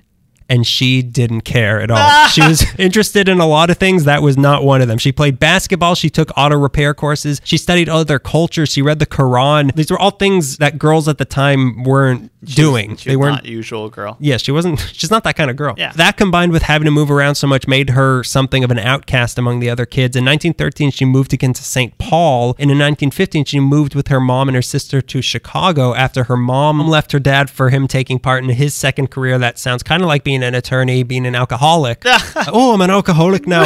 That's my. Stop that's my. Colin Farrell. so all of this moving around, nobody, Yeah. you know, can't make many friends. Her high school yearbook caption said, "A.E. Amelia Earhart, the girl in brown who walks alone." Jesus Christ. Yeah, sad. I'll show you. I won't walk anymore. I don't need to walk. I don't need to walk. Where I'll fly alone. After high school in 1916, she moved away to go to the Ogontz School near, I don't know, That's near. Philadelphia. But during Christmas vacation in 1917, she went to Toronto to visit her Toron- Toronto, Toronto. to visit her sister Muriel, who was a nurse helping wounded soldiers from World War the First one. And she was so interested by that that she quit school and she moved to Toronto to learn first aid from the Red Cross. And she got a job at the Spadina Military Hospital where she served meals, she scrubbed floors, she played tennis with the patients, and she worked in the pharmacy because she had some Um, chemistry experience. Mm-hmm. A lot of the soldiers she was helping recover were aviators. Oh, cool. And on her off hours, she'd sometimes watch the nearby Royal Flying Corps train. She even went to an air show where a stunt pilot dive bombed her to scare her. But instead of running away, she knew he was trying to scare her. So she Yeah. just stood there just to stick it to the guy. And it was this close call with an airplane that also did nothing for her and she didn't care about airplanes at all. So when the war ended in 1918, she got hit hard by the Spanish flu and she was recovering for a year. There- That's all- the same Spanish flu that shut down production for the Lincoln Brothers movies. yeah, well, Yeah. it's the same Spanish flu that killed, Killed like everybody. yeah, that that like. But Lincoln more had. importantly, it couldn't make movies. She couldn't do anything. She learned how during her year off. She learned how to play the banjo and she studied poetry. Hey, hillbilly. and she learned how Poetic engines, hillbilly. She, she learned how engines worked in some weird precursor to becoming Steve Martin. So in 1919, when she she was finally recovered, she decided to continue her medical education and she enrolled at Columbia University in New York City, Kansas, to study pre med. But she soon realized that becoming a doctor actually wasn't something she was interested in doing, and she was looking for a way out. So lucky for her, in 1920, her parents got back together and we're living in the land of reconciliation Los Angeles. Oh, that's where everyone gets back together. We need a change. And they insisted that Amelia move out there and live with them. So she gladly dropped out of school again and they moved to North Hollywood to live with her parents. So it was here in LA that finally Amelia got hit by the bug, not the one that creates J. Jonah Jameson. and it wasn't the sort of bug that gave her the Spanish flu for a year either. This was a bug that flew, but not flew. You know what I'm trying to say. it was a flu bug that gave her the flu. So on December 28th, 1920, her dad took her to the Winter Air Show at the dedication of Earl Daugherty's. Oh, Daugherty's, his new Oh my airfield. god, I regret encouraging this. in Long Beach. It was west of Long Beach Boulevard and south of Willow Street. So here something finally clicked in her mind and she finally got deeply interested in airplanes and she begged her dad. She saw these plane, planes flying. She begged her dad, "Let me, I want to go up in one of those things." So the next day he arranged for her to take a 10-minute flight for $10 with Frank Hawks at Rogers Field, which was at Wilshire and Fairfax where Biggie would eventually be shot by an airplane like in North by Northwest. he couldn't run fast enough. it was so big. Yeah, he can't. He's not Cary Grant. Biggie, biggie, biggie, can't you run? he took her up over Wilshire, over the oil fields, over the dinosaurs still dying in the tar pits because this was so long ago. And as she remembered it, by the time I got two or three hundred feet off the ground, I knew I had to fly. Wow. She got the flu. She got the flu and she flew. She got the bug. And then she was in the hospital the rest of her life, and she's still alive. And with that, her great and horrible fate was sealed. The next step to getting herself flying was learning how to fly. So just a few days later, on January 3rd, 1921, she went down to Kinner Field at Long Beach Boulevard in Tweedy, in what is now Southgate, and approached a woman named Anita Neta Snook. you just keep making up names and you can't find it, huh? Anita Neta Snook Snooky. She was one of the I need the first. cookie. she was tossing cookies. this time she was tossing Snookies. Which is her name? so Neta was one of the first female pilots in the entire world. She was one of the first women to graduate from the Curtiss School of Aviation, and she was only a year older than Amelia, but she had already been flying for four years. So the lessons cost a dollar a minute, which was not the kind of money Amelia had. So to get things started, she gave Neta a bunch of Liberty bonds, and her training began. Quick! I only have four dollars. Teach me everything you know. You can cash this in 40 years. I won't be around, so don't come crying to me, Snooky. Snooky. So her training began. Their lessons happened in a Curtiss Canuck. Oh, a Canuck. Uh, and and let it be said, Neta did not think Amelia was a natural at all. She was constantly having to dodge power lines. Their first crash happened when the engine stalled and then landed just before hitting a bunch of eucalyptus trees near the Goodyear field. Oh wow. Okay. They were fine, and Amelia immediately got out of the plane and started powdering her nose because she knew the news was going to cover the crash. Because anything that happened in an airplane back then was news, and she said, Yeah. "We've got to look good when the reporters arrive." God. So another time, and then uh, Aggie came. Who are you? Where am I? What year is it? what year? What year is it? Another time they crash landed in a cabbage patch. Yep. That also didn't deter her from flying, but she said it just made her not want to eat cabbages anymore. That's fair. They landed in mud a few times and got stopped short and thrown out of the airplane. None of this stopped her, though. She wanted to learn everything about flying. She would regularly be at the North Hollywood Library reading anything she could about airplanes. The library that's there now was in a different location at the time, but she was living in that area later in her life also, so I think she was in the one that's there now also. Okay. So she wanted to live the lifestyle of a, a flyer. So this is when she cut her hair short to look like the other women pilots, and she bought herself a leather jacket that she would sleep in to make it look worn out because people were making fun She's of her. pretty cool. She would take the lessons on the weekend, but during the week she had to work to pay for it. So she had a ton of different jobs. She was a stenographer. She was a filing clerk at the Los Angeles Telephone Company. She was at the Pacific Bell Company on Magnolia in North Hollywood. She was a truck driver. She worked in a gypsum mine with her dad near Las Vegas. She took a photography class at USC to become a professional photographer because she she was just doing flying for fun. She didn't Yeah, think it was her hobby. yeah, exactly. And she she was thinking, oh, maybe I'll be a photographer and fly on the side. But she made enough money not only to pay for her lessons, but on her 25th birthday on July 24th, 1922, she bought her very own airplane. A Kinner. No, uh, yes, she. uh, sorry, I hadn't read that far. My intern typed this up. Thank you, intern. Thank. You're welcome. Thanks, Greg. she could have bought an old World War One surplus plane, but she wanted something special. She ended up paying four times as much to go down to the Grand Central Air Terminal in Glendale and bought herself a brand new Kinner Airster. It still stands to this day. That airport. It's I mean, it's not an airport anymore. It's Disney, but whatever. They make uh, imaginations fly. So she bought it for $2,000. It was bright yellow, so she nicknamed it the Canary, and she was in love with it. She nicknames everything you'll find. Finally, after 25 hours of lessons, she was ready to take in a row.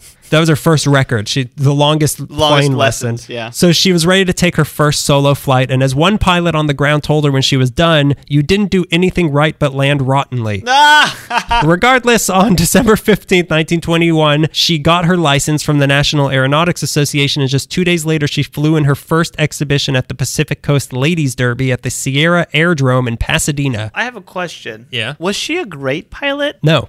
Okay. Because now that you're talking, and I've, I've known about her almost my entire life, I knew that she was a female pilot and she did things that people never done before. But I, that doesn't necessarily mean that you're no, a she wasn't pilot. really. I, I'll get into it a little bit more, but Okay. she she was an average pilot. Okay. she didn't win these derby. Like she wasn't winning Yeah, these. that's what things. that. Now that you said that, I'm like, oh, you know, I don't know if she was an awesome she was a- pilot. she was a pilot. She, pilot. was a pilot who was Yeah. a female, and she did things that no one done before. She was a trailblazing pilot, Yeah. chemtrail blazing pilot, if you believe Roseanne, which I do. She and Neta had become good friends and went on double dates together, you know, Snooky. But in August 1922, Neta had a son, and too many of her pilot friends had died in plane crashes, and she knew her luck would eventually run out, so she wanted to be around her son. So she quit flying, so Amelia's lessons transferred over to a guy named Johnny Monty Montijo that is a name. who did stunts for Goldwyn Studio and gave lessons at a field across from Kinner Field. But this was perfect for Amelia because she wanted to learn advanced flying techniques and emergency maneuvers. And Monty, being a stunt pilot, that's what he was able to offer her. And pretty quickly, she started getting more daring. Just a couple months later, on October 22nd, 1922, she flew in an air meet at Rogers Field and became the first woman to fly solo above 14,000 feet, which was actually it was actually extremely dangerous because when she was up there, her engine stalled oh, Jesus. and she had to go into a tailspin to get down and there was a ton of fog so she pulled up right after the fog but if the fog had been lower she would have crashed into the ground directly into the ground. yeah great pilot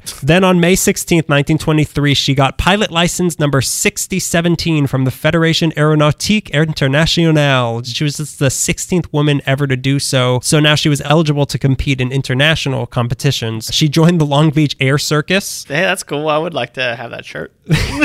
we'll also be selling the. It'll say uh, Pan Pacific Association on the front, Long Beach Air Circus on the back, party in the middle, because uh, we couldn't fit it in. It's under the shirt. You're wearing it. Says it on the chest. tag. Yeah, it says it on the tag. You're the party. So in March 1923, she was in the ladies sports plane special at the Air Rodeo at the Glendale Airport. But by May of 1924, her family was running out of money and she was forced to sell the Canary that she loved so Oh, much to support Canary. them. Strangely, Amelia never had any serious accidents the entire time that she'd been flying. But the guy who bought the Canary on his first flight in it, he crashed it and died. Oh my golly. Curse. you win this time, Amelia. so the airplane money wasn't enough anyway, and her parents divorced again, and Amelia moved cross country with her mom to Boston, which had to have been pleasant, and thus ended her first stint in LA. She tried in 1925 to go back to Columbia, but she ran out of money again, so she got a job as a teacher and then moved back to Boston in 1927 to be a social worker at the Denison House, which was a woman run settlement house for immigrants, and she taught English to people from Syria and China. But destiny couldn't keep her away from planes for very long. 1928, a pilot slash flight promoter named Hilton H. Railey had a plane named Friendship, and he wanted to take a sp- he wanted to make a splash, not hopefully not take a splash. yeah, that's He two wa- different things. he wanted to make a splash by finding the first woman to fly across the Atlantic, just like Charles Lindbergh did. Word got out that there was a woman who could fly living in Boston, and just her luck, she kind of looked like Charles Lindbergh too. So in April 1928, she does. Sh- Yeah, I get you're you're right. She They're does. both cute girls. So Lindbergh's a cute tall girl. in April 1928, Railey asked her if she was interested, and she responded yes immediately. But it turned out to not be what she thought. She wasn't going to be flying the plane. She was just going to be the first female passenger on a transatlantic flight. That's not the same thing. No, in Friendship were Wilmer Stultz flying, Lou Gordon as the mechanic, and Amelia Earhart, as she put it, a sack of potatoes. they left from New. Watcher of the gas. Make sure there's no one else coming. Count the clouds. I don't know. Um, Make sure the air's up. They left from Newfound- Newfoundland Newfoundland. on July 17th, 1928, and landed in Wales on July 18th. And Amelia, even though she didn't really do anything, became an instant celebrity. She wrote a book about her experience called 20 Hours, 40 Minutes, which is how long it took. 20 hours, To 40 write the minutes book. of being a potato sack. My Life as a Potato, Potato sack, and other musings. With this book, she toured around the country giving lectures about her experience, and she became more and more famous.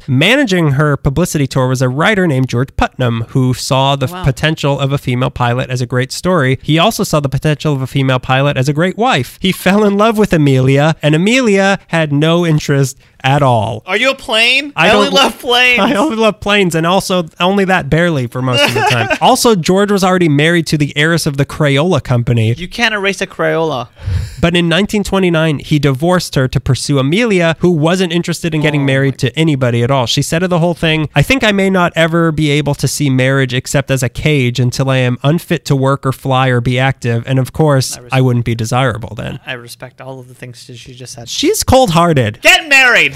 he divorced his wife. You better marry him. You Lindbergh looking lady. He threw out all his Crayolas or something Or for so- you. I only read half the article. So, least of all, she didn't want to marry her publicity guy who didn't even like flying. Nevertheless, Jesus. nevertheless, he persisted in asking her to marry him five times, and every single time she said no. hate this guy. Then finally, he asked her again in the most romantic place on earth, the Lockheed plant in Burbank, and she finally said, "Okay, I guess." Fine. But she wrote to him saying, I want you to understand, I shall not hold you to any medieval code of faithfulness to me, nor shall I consider myself bound to you similarly. So I'm going to say definitively that they were swingers. She wouldn't take his name either for publicity reasons. She also said if in a year they were unhappy, they're getting a divorce. So with those timeless vows, they got. hey, save it for our wedding day. So they got married in Connecticut on February 7th, 1931. They didn't have a ring, so they had to borrow his mom's. Romances. L is for the way you look at planes. L is for the way Oh. you look at me. Oh. Don't look at me. Don't look at me. O is, oh no, I don't love you.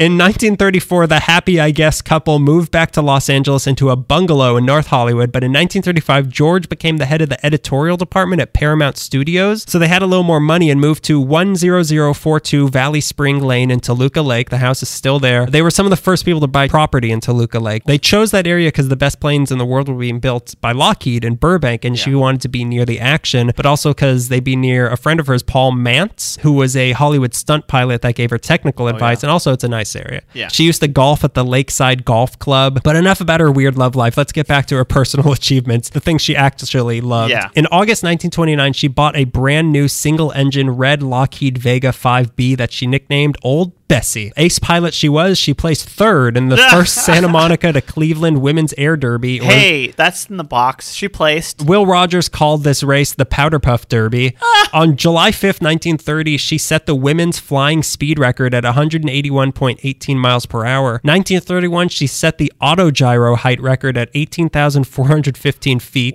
Then in 1932, she decided to live up to the nickname people gave her of Lady Lindy and match Lindbergh's achievement from five years earlier of flying across the Atlantic solo, but this time as a woman and not racist. So on May 20th, 1930, Which is an achievement. We should not dismiss it as a also in the box. the first the woman not to be racist, Amelia Earhart. so on May 20th, 1932, the anniversary of Lindbergh's flight, she set out from Newfoundland, Newfoundland Newfoundland. in her, in her uh, my accent's better in her Vega and she headed toward Paris across the Atlantic. the first transatlantic flight from Canada to, Texas. Texas. The weather was so bad that at a certain point ice started forming over her wings and she dropped 3000 feet before she could correct herself towards the ocean. Also she got lost along the way in some thick clouds and when she finally found land she ended up parked in a field of cows in North Ireland. North Ireland.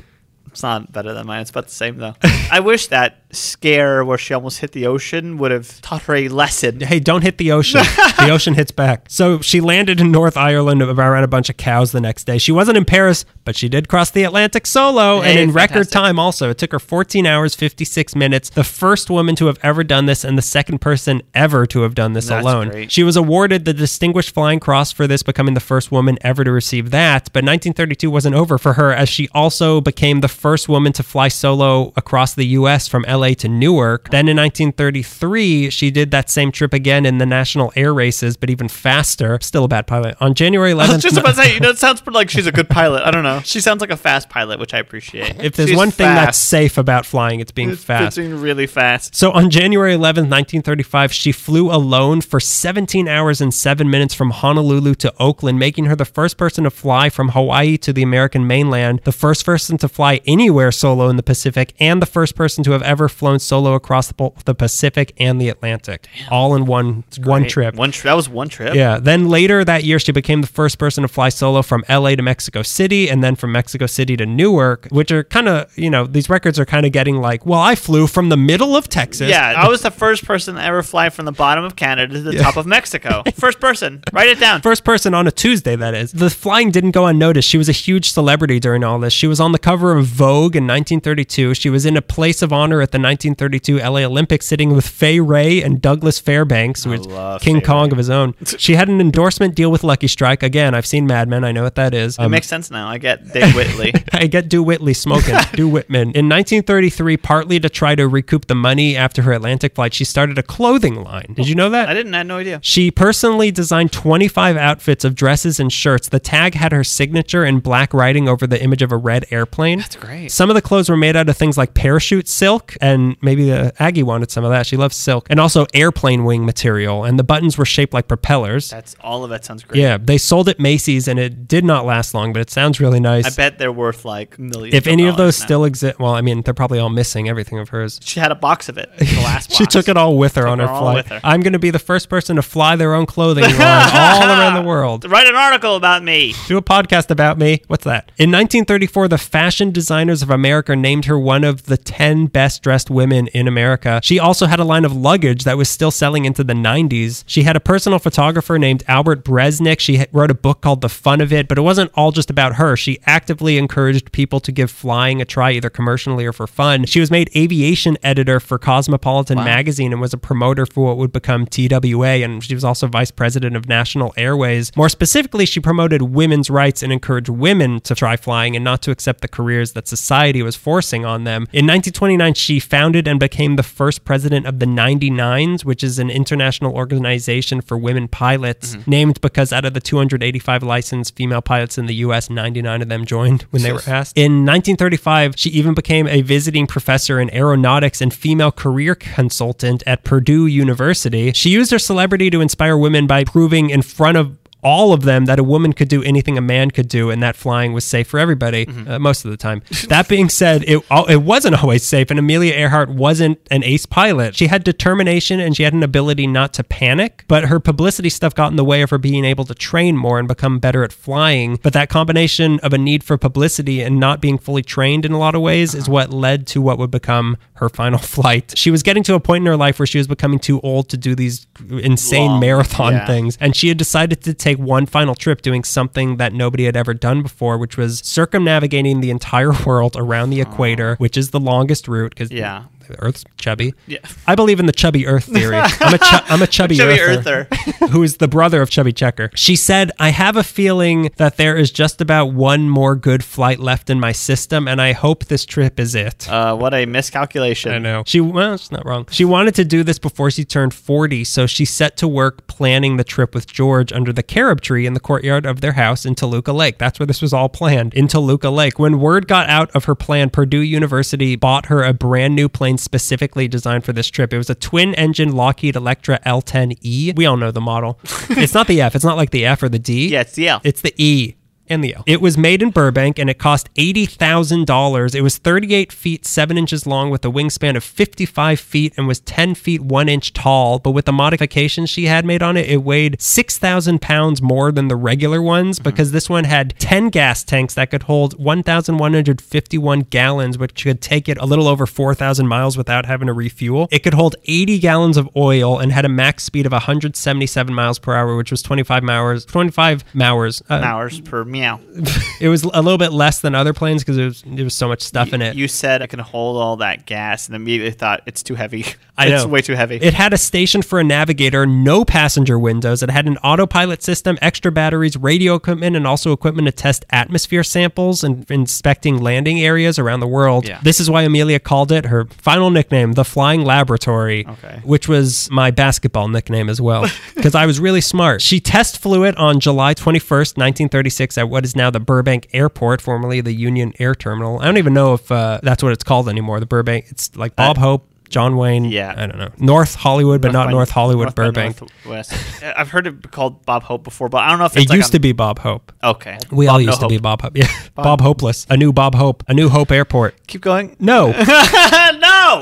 so she tried it out. It was up to her standards. And then a few more months of planning, she departed from Burbank Airport. There's a video of her leaving on this flight, left for her trip's official starting destination of Oakland. The plan was to head west from there to Hawaii and then beyond. With her was her friend Paul Mantz as technical advisor, her navigator Fred Noonan, and another guy named Harry Manning. And on March 17, 1937, they departed Oakland for Hawaii. Four of them did. Uh, li- lis- uh, you'll you'll see. Immediately, they started having trouble with the plane, and they had to stop at Luke Field in Pearl Harbor. They had a bunch of Japanese planes following them. then, while they were there, the weather conditions changed, and that made the route they planned seem less possible. Then they tried to take off again on March 20th. They crashed before they could leave the airfield, and that was the end of the trip.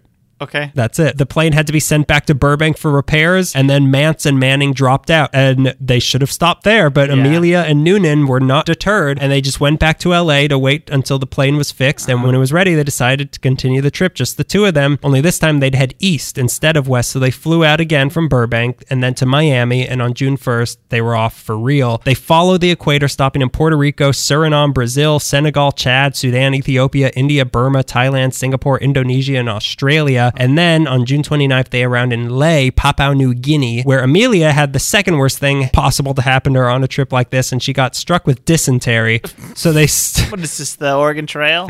just ford the rest of the way. It's safer. So they stayed for a few days, but on July 2nd, it was time to move on to the next stop of their journey, which was the tiny Howland Island, 2,556 miles away. So to make the trip easier, they left behind some of their long range radio equipment and to make room mm. for more fuel, which in hindsight was not the best idea. And they left at 12:30 p.m. There was a U.S. Coast Guard ship called the Itasca, who mm-hmm. was stationed nearby the Howland Island in case anything happened, and they were in regular contact with them. But the conditions were worse than they anticipated, and there was some miscommunication with the ship because the distance they were flying during this leg of the trip is almost as long as the entire United States. So the plane and the boat were operating in different time zones. Oh, so there was confusion on what time they were expected to be there. So towards the end of the flight, they radioed the boat saying that they were low on fuel, but they were within 100 miles of the island. But because of the miscommunication, they couldn't locate the ship. And the island itself is it's a tiny island that's like really close to sea level. So if there's like a big wave, you can't really see it. Yeah. And because they left behind most of their radio equipment, they couldn't broadcast out far enough to reach anybody. So then at 7:42 a.m., the ship received a radio transmission from Amelia saying, "We must be on you, but we cannot see you. Fuel is running low. Been unable to reach you by radio. We are flying at a thousand feet." Then at 8:45 a.m., they received a weak signal of her saying, "We are running north and south," and that was the last anybody's ever heard of Amelia Airport.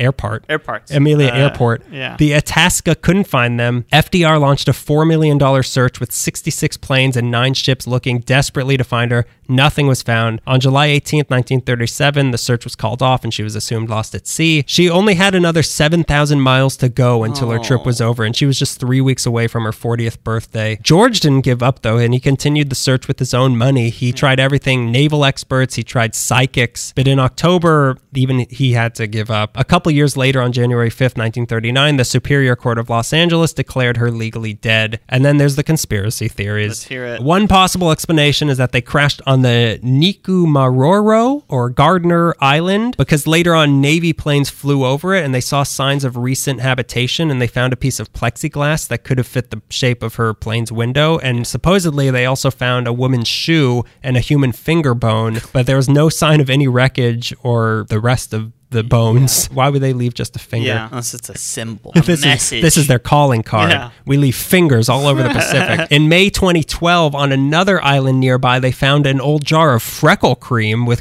which could have been hers. Yeah. Then there are the people who say they were spies for the U.S. government heading towards the Marshall Islands, and from there the theories diverge in a few directions. There's the possibility that they were captured and executed by the Japanese, or they completed their mission and came back to the U.S. with new identities, or they turned on the U.S. and helped the Japanese plan the bombing of Pearl Harbor. She had been there before. Yeah. Then there was the picture that came out a couple of years ago that was supposedly from the Office of Naval Intelligence. That was a picture from the Marshall Islands with two people in it that looked a lot like Amelia Earhart and Fred Noonan Mm-hmm. and an Electra airplane in the background. The capture theory also gets fuel from a telegram that George Putnam supposedly got after World War II was over from the Pentagon about an internment camp in Japan that got liberated. And it was an anonymous message addressed to George saying, Camp liberated, all well, volumes to tell, love to mother.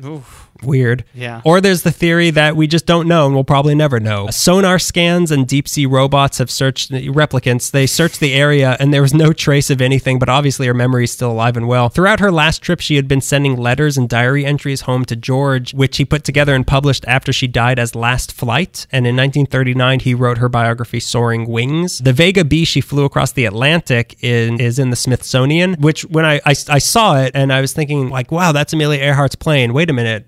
They didn't. They found it. Where, is she in it I have too? a lot of questions.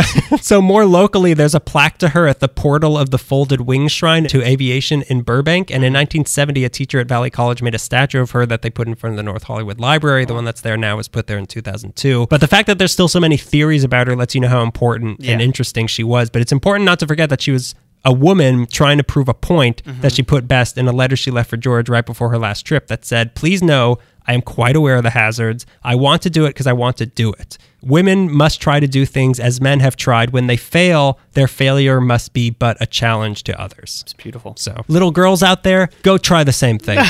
Go try to find the equator. the little nine year old and 11 year old, you two should fly around the world. around the world. You can do it now. She was so progressive. I didn't realize how like not anti-marriage necessarily, but kind of anti-marriage. Yeah. She had an obsession, Yeah. and marriage didn't fit into that. Yeah, no, I'm gonna learn how to fly this damn thing. Yeah. I didn't know about the conspiracies until maybe like two or three years Really? ago. Yeah, I thought it was everyone just kind of shook hands and agreed that she disappeared into the ocean, and then people were like, "Well, actually, she might have been in a cave somewhere." I mean, it's just so the ocean is just so big. It's so hard to comprehend that you could just disappear into Yeah, it, but yeah. you so easily could. We saw that a couple years ago. Yeah, with, with that the- full the flight. the full flight of yeah. yeah. Which, by the way, is my worst nightmare Yeah, to be too. lost at sea. Oh, Don't yeah. ever let me get lost at sea. Even when you're talking right now about the, the island that was at sea level, I'm like a rogue wave could wipe it out. Yeah. Can you imagine being on land and then suddenly you're underwater and you're just drifting out in Yep. the ocean and like and you were still talking. I've always liked her. Me too. She just looks cool. she does look really cool. And because her time is sort of limited as when she was popular, she's always had one look and I Yeah. like that a lot. It's Yeah.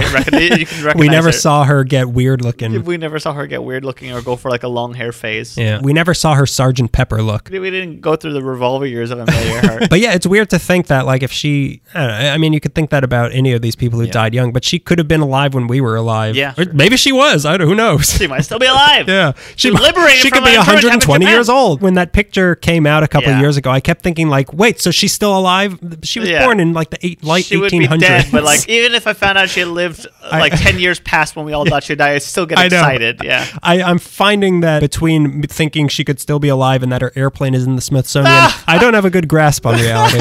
So those are some of the ladies from Los Angeles history. A madam, Just a few. a That we have a long. There's a long list also. We just picked a few. I knew that I was going to do Aggie right away when Mm-hmm. we picked it, and I was going through the crime books because I was thinking of a, a picture I saw of a female undercover officer named Florence Coberly, which I found out later. But I was looking through the, the books, and then I ran into the picture of Brenda Allen. Like, oh, here we are. This Yeah. is exactly Well- what we wanted to do for a while. Well, you sugge- I was doing one thing, and then you suggested. Oh, uh, yeah. Alice Wells, and I was like, oh, this is much better. yeah. What was the original one you were going to do? I can't remember what it was. It was the the woman from the Island of the Blue Dolphins woman, Yeah, but then I realized that's not Los Angeles. Yeah, that's Santa Barbara. that was fun. that was a lot of fun. That was a lot of fun, That guys. was a lot of fun. I hope you had a good time. well, you know what? It's also a good time. yeah. What? It's always a good time to to- leave us a review on iTunes. It's really easy. Sometimes you could just go on your uh, app to the podcast and search LA Meekly and just write a couple things, a sentence yeah, or two. five stars. Tell us how many of your children listened to it. We liked it. I liked By the it. way, we keep making fun of it. That was really nice. That was to really read. sweet. And Yeah. you sent me that message, and I thought, yeah, that's our demographic is, is Yeah, young yeah. children. Yep. Boys. Hey, we don't know that they're boys. We don't know that they're boys. I don't- did they say boys? No, I. Uh, Hey, g- g- leave us a review on iTunes and tell us you're a boy or a girl. Uh, M or W, just leave it. yeah, leave us a review on iTunes, some stars on your podcast app, on your iPhone, anything like that. It's easy. It helps us. It helps more people find us. we become more visible, unlike. Unlike Howland Island. Don't let us get swept up by the waves here. we are on all the social medias. We are on Instagram, LA underscore Meekly. We're on Twitter at LA Meekly. We are on Facebook. Facebook, search LA Meekly. Tumblr, Tumblr, lameekly.tumblr.com. That has the archive and all that. Patreon. We have a Patreon page. We'd like you to help us support us. We'd like to make Yeah. shirts and get a real website or an app. or an app, our own app. We'll have our own. Uh, I've always dreamed. My grandfather always told me the greatest accomplishment a man could have is starting his own app. I don't care what it does. If you could like throw a donut through a basketball hoop and a, some sort can- of game, If you can slice through fruit, I don't know. just reinvent Scrabble. Just keep doing that. Patreon, we have stuff like postcards We've been and sending postcards uh, out to people. We have uh, stacks. We take pictures of me and Daniel at different places. Or, Yeah. but yeah. There's a certain level where if you do it, we'll give you a little special bonus thing every month. No one's done it yet, so thank Mm-hmm. We- God. They, they won't know. Yeah. if you want to have a question, Oh, yes. comment, or anything like that, Email us. la.meekly at gmail.com. If you want to be the subject of a field trip episode or know someone who would be a good subject, also email us. Yeah. we just- email us ju- there. We just did one with the Mystic Museum, which was a lot of fun. Yeah, and we have a really fun one coming up this month also with the Breakfast Club. Super excited for Yeah. that to come out because I remember recording it and a cat tried to get out of a bag and they shoved them back in and it was all giggles after that. It was uh, graphically shoving that cat in the Graphic, bag. cartoonishly shoving that cat back in the bag. That cat, by the way, very healthy. Good. We'll we'll talk more about that. We'll have another update on the, the healthy cat. Yeah, healthy cat, which is Uh, its name now. the- that darn cat or whatever comic you were talking about before that George Harrison was in, Krazy Kat. Until next time, pets. Which is pets. Little kids, pets. don't forget. Until next time, the shadow knows. The shadow knows it's pets. Oh, I forgot to give a shout out to my mom, who's a wonderful woman. Thank you for all the support and love and all that stuff. Thank you. Well, yeah, my mom too. Okay, she doesn't know. I was talking about your mom. Hey, hey, oh, your mom. Anything else? That's it. That's it. That's it for That's us. That's it for us. See, See you. you in pets. see, see you in Pet Month. So uh, that's been this episode of LA Meekly, the biggest thing since 2013, since Five Lobsters. that makes sense. yeah, I like it.